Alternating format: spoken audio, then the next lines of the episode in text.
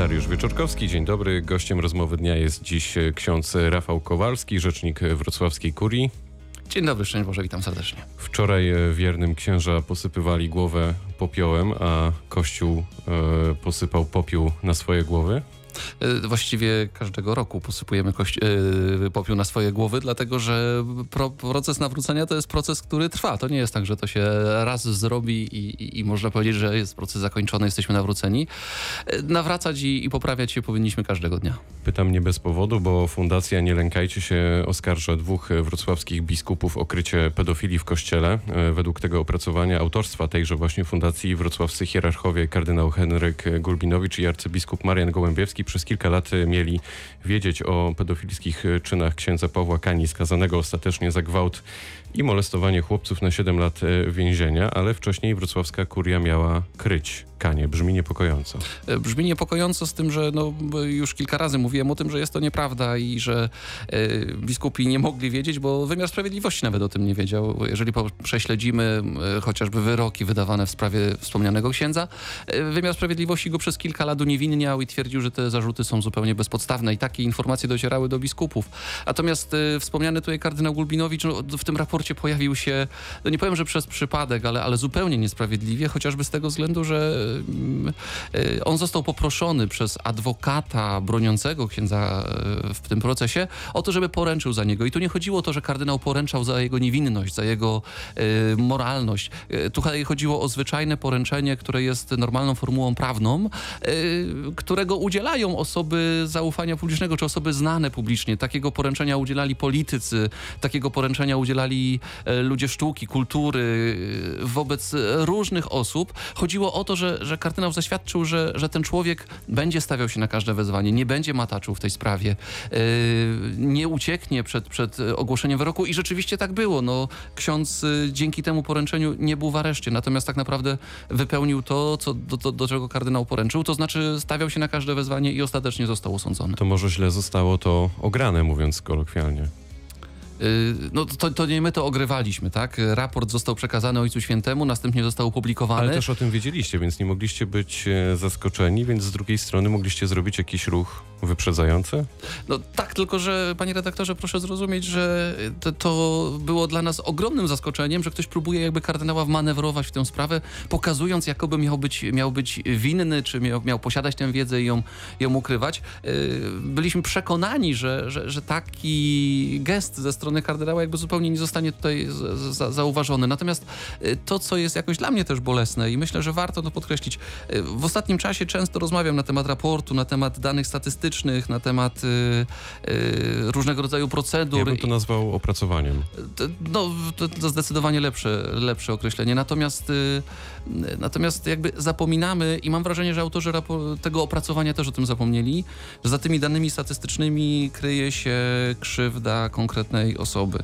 I jeżeli to jest chociażby jedna osoba skrzywdzona, to już jest za jeden za dużo w kościele. I tutaj co do tego nie, nie ulega wątpliwości. Czy poza tym e, przypadkiem, e, o którym rozmawiamy, macie przekonanie, e, pewność nawet, że więcej takich sytuacji tutaj na Dolnym Śląsku nie było? Nie ma? robimy wszystko i z, biorąc pod uwagę zmiany, które zaszły w prawodawstwie kościelnym i które zaszły w naszej praktyce, robimy wszystko, aby takich sytuacji nie było. I, i tutaj trzeba powiedzieć jasno, kiedy rozpoczynała się sprawa księdza Kani, a w porównaniu z czasami dzisiejszymi, e, możemy mówić o ogromnej zmianie praktyki i prawodawstwa obowiązującego w archidiecezji wrocławskiej. Ja wspomnę tylko o dwóch rzeczach, które są dla mnie jakoś istotne. Po pierwsze, wtedy nie było, dzisiaj jest y, takie stanowisko jak y, delegat biskupa do spraw ochrony dzieci i młodzieży. To jest osoba, która funkcjonuje poza strukturami kurialnymi, żeby nie musiała przechodzić całej procedury kurialnej. I numer telefonu do tej osoby jest dostępny ogólnie na stronie internetowej. I teraz, jeżeli ktoś jest skrzywdzony albo wie o takiej krzywdzie, dzwoni bezpośrednio do tej osoby. Ona jest specjalnie przeszkolona, ma kompetencje, środki i możliwości, aby po pierwsze otoczyć ofiarę pomocą, otoczyć odpowiednią troską, a z drugiej strony wszcząć procedurę, która powinna być wszczęta w takich sytuacjach, aby tę sprawę wyjaśnić. Tego wcześniej nie było. Wcześniej ten ktoś, kto był skrzywdzony, musiał zgłosić się do kurii, co już dla niego mogło być jakąś trudnością. No Dzisiaj- właśnie, wejdę w słowo. Te No. sygnały o pedofilii w kościele w ostatnich latach docierały, myślę, do, do wielu hierarchów, e, natomiast e, panowała swego rodzaju zmowa milczenia. To pytanie może być naiwne, ale dlaczego tak się działo? E, Trudno mówić tutaj o zmowie milczenia. E, Weźmy pod uwagę, że... e, To ta- inaczej, K- Kościół nie reagował, nie reagował stanowczo w jakikolwiek sposób, mam wrażenie.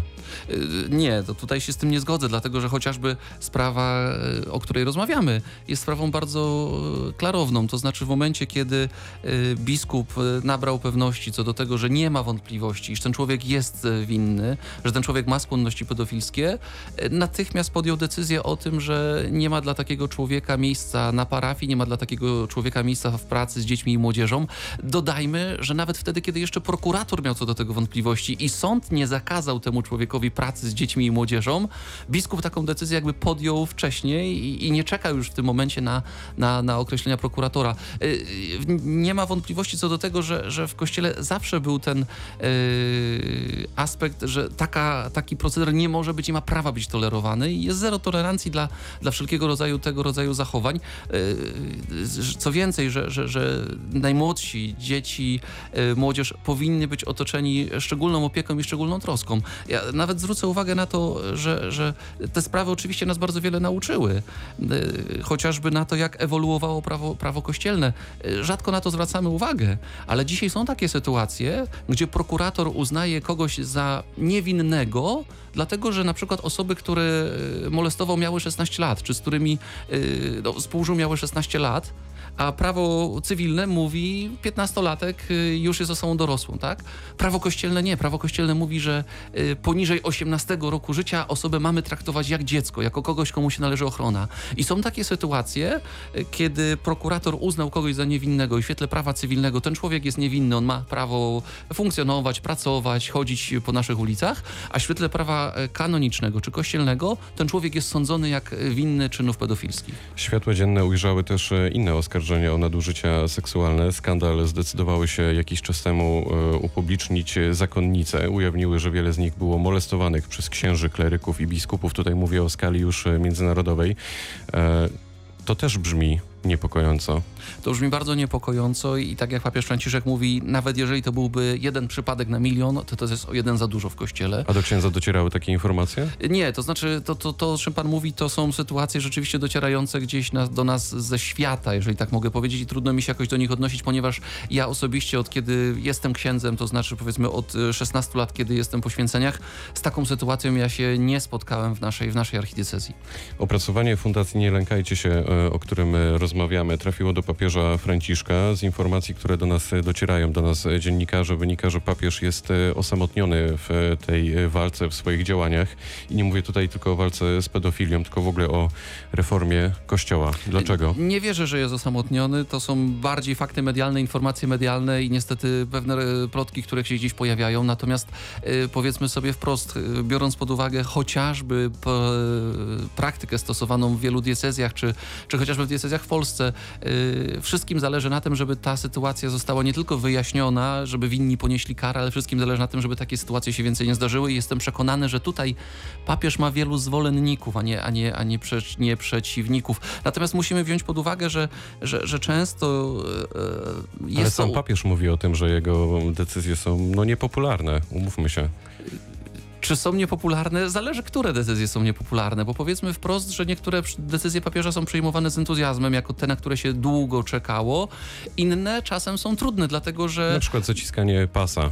No powiedzmy wprost, no w momencie, kiedy ja powiem panu, że pan ma dzisiaj ograniczyć e, e, swoje wydatki i ma dzisiaj pan zacząć żyć o wiele skromniej, każdego, kto się przyzwyczaił do jakiegoś życia wystawnego, może to zaboleć. E, Ostatnio rozmawiałem na temat ekologii. E, Papież Franciszek mówi o tym, żebyśmy właśnie odeszli trochę od e, takiej e, logiki używania, zbierania, gromadzenia dla siebie, właśnie chociażby ze względu, jeżeli nie mamy innych motywacji, to ze względu na to, żeby oszczędzić ten świat, który jest nam dany.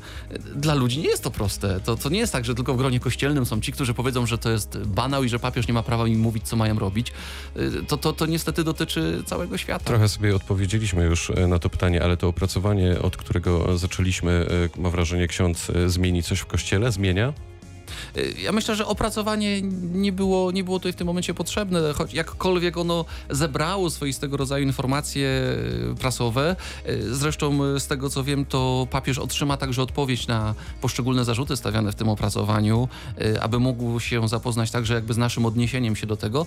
Natomiast ja myślę, że już się bardzo wiele w Kościele zmieniło. Przede wszystkim jest o wiele większa wrażliwość, o wiele większa świadomość, o wiele większe wyczucie i jakby no, o wiele większa ostrożność w wydawaniu, wydawaniu wyroków. To znaczy w momencie, kiedy mamy do czynienia z jakimś zarzutem czy z podejrzeniem, pierwszą rzeczą, na którą się zwraca dzisiaj uwagę, to jest to, żeby otoczyć opieką osobę, która została skrzywdzona. To jest y, przede wszystkim dobro ofiary, a dopiero potem jakby bierzemy, uruchamiamy całą procedurę prawną. Przedtem, przedtem jednak mam wrażenie, że zbyt często y, skupialiśmy się na prawie i na tym, żeby to było wszystko prawnie wyjaśnione i prawnie rozwiązane, aby winny oczywiście też został skazany. Ale dzisiaj mówimy nie. Pierwsza rzecz to jest dobro ofiary. Pierwsza rzecz to jest pomoc ofierze. Zresztą jako archidiecezja wrocławska w momencie, kiedy y, ksiądz, o którym zaczęliśmy rozmawiać, był skazany, y, natychmiast wyrażyliśmy nie tylko ubolewanie, ale zadeklarowaliśmy, że osoby, które zostały przez niego skrzywdzone, mogą się do nas zgłosić i otrzymają pomoc taką, o jaką poproszą. Między innymi chociażby jedna z tych osób korzystała y, przez długi czas z terapii psychologicznej, wybierała sobie psychologów, terapeutów, którzy ją prowadzili, którzy jej pomogli, a archidiecezja wrocławska płaciła za e, rachunki za, za, za, za tę terapię. E, A jaką cenę Kościół za to wszystko zapłaci, zdaniem księdza? Bo z większości opracowań wynika, że Polacy odwracają się od wielu lat e, od Kościoła. Macie pomysł na to, jak przekonać wiernych do siebie? Jestem przekonany co do tego, że no, odwracają się od Kościoła e, ci, którzy e, rozumieją Kościół jako właśnie jako taką społeczność tylko i wyłącznie idealnych i, i świętych ludzi. Nie jesteśmy święci, jesteśmy grzeszni i, i upadamy i mamy też tego świadomość. Stąd chociażby taki gest jak posypanie głowy popiołem, ale to jest też taki m, e, gest, o którym warto wspomnieć, że w piątek, w pierwszy piątek Wielkiego Postu we wszystkich kościołach katedralnych w Polsce odbędą się drogi krzyżowe właśnie w intencji y, ofiar molestowania seksualnego y, w, w kościele, czy, czy, czy do, do, ofiar o, mo- molestowania seksualnego przez księży. I to też pokazuje, że jakby nie uciekamy od problemu. Nie chcemy udawać, że tego problemu nie mieliśmy, że na 900 księży jeden czy dwa przypadki w naszej diecezji też się pojawiły i, i jest nam z tego powodu przykro. To jest jakaś ogromna rana, która jest zadana całemu Kościołowi mamy tego świadomość. I, i chcemy zrobić wszystko, żeby pokazać, że y, jesteśmy w takim procesie walki z tym procederem, y, chcemy się nawracać i chcemy y, przede wszystkim żyć tym, co, co, co sami głosimy, czyli żyć Ewangelią. To pytanie na koniec. E, Kościół nadąża za dzisiejszymi czasami? Zawsze, zawsze był taki zarzut, że Kościół jest jakby te pół kroku, pół kroku do tyłu, że jednak y, ma, ma problem z, z podążaniem za nowoczesnością. Y, Ja jestem przekonany, biorąc pod uwagę to, co się dzieje w Kościele i to, jakie zmiany się na, na następują w Kościele, że nie jest na pewno bardzo mocno spóźniony. Stara się iść z duchem czasu i stara się przede wszystkim reagować na te problemy, które rzeczywiście w dzisiejszym świecie dostrzegamy. E, Chociażby niech będzie temu, e, niech będzie e, świadectwem tego chociażby ta szybka zmiana prawodawstwa w Kościele, czy, czy, czy chociażby odniesienie się Kościoła do ważnych kwestii społecznych, ważnych kwestii, którymi żyje świat. I tu stawiamy kropkę. Gościem rozmowy dnia był dziś ksiądz Rafał Kowalski, rzecznik wrocławskiej archidiecezji. Bardzo dziękuję. Również dziękuję, dobrego dnia. Pytał Dariusz Wyczorkowski. Dobrego dnia.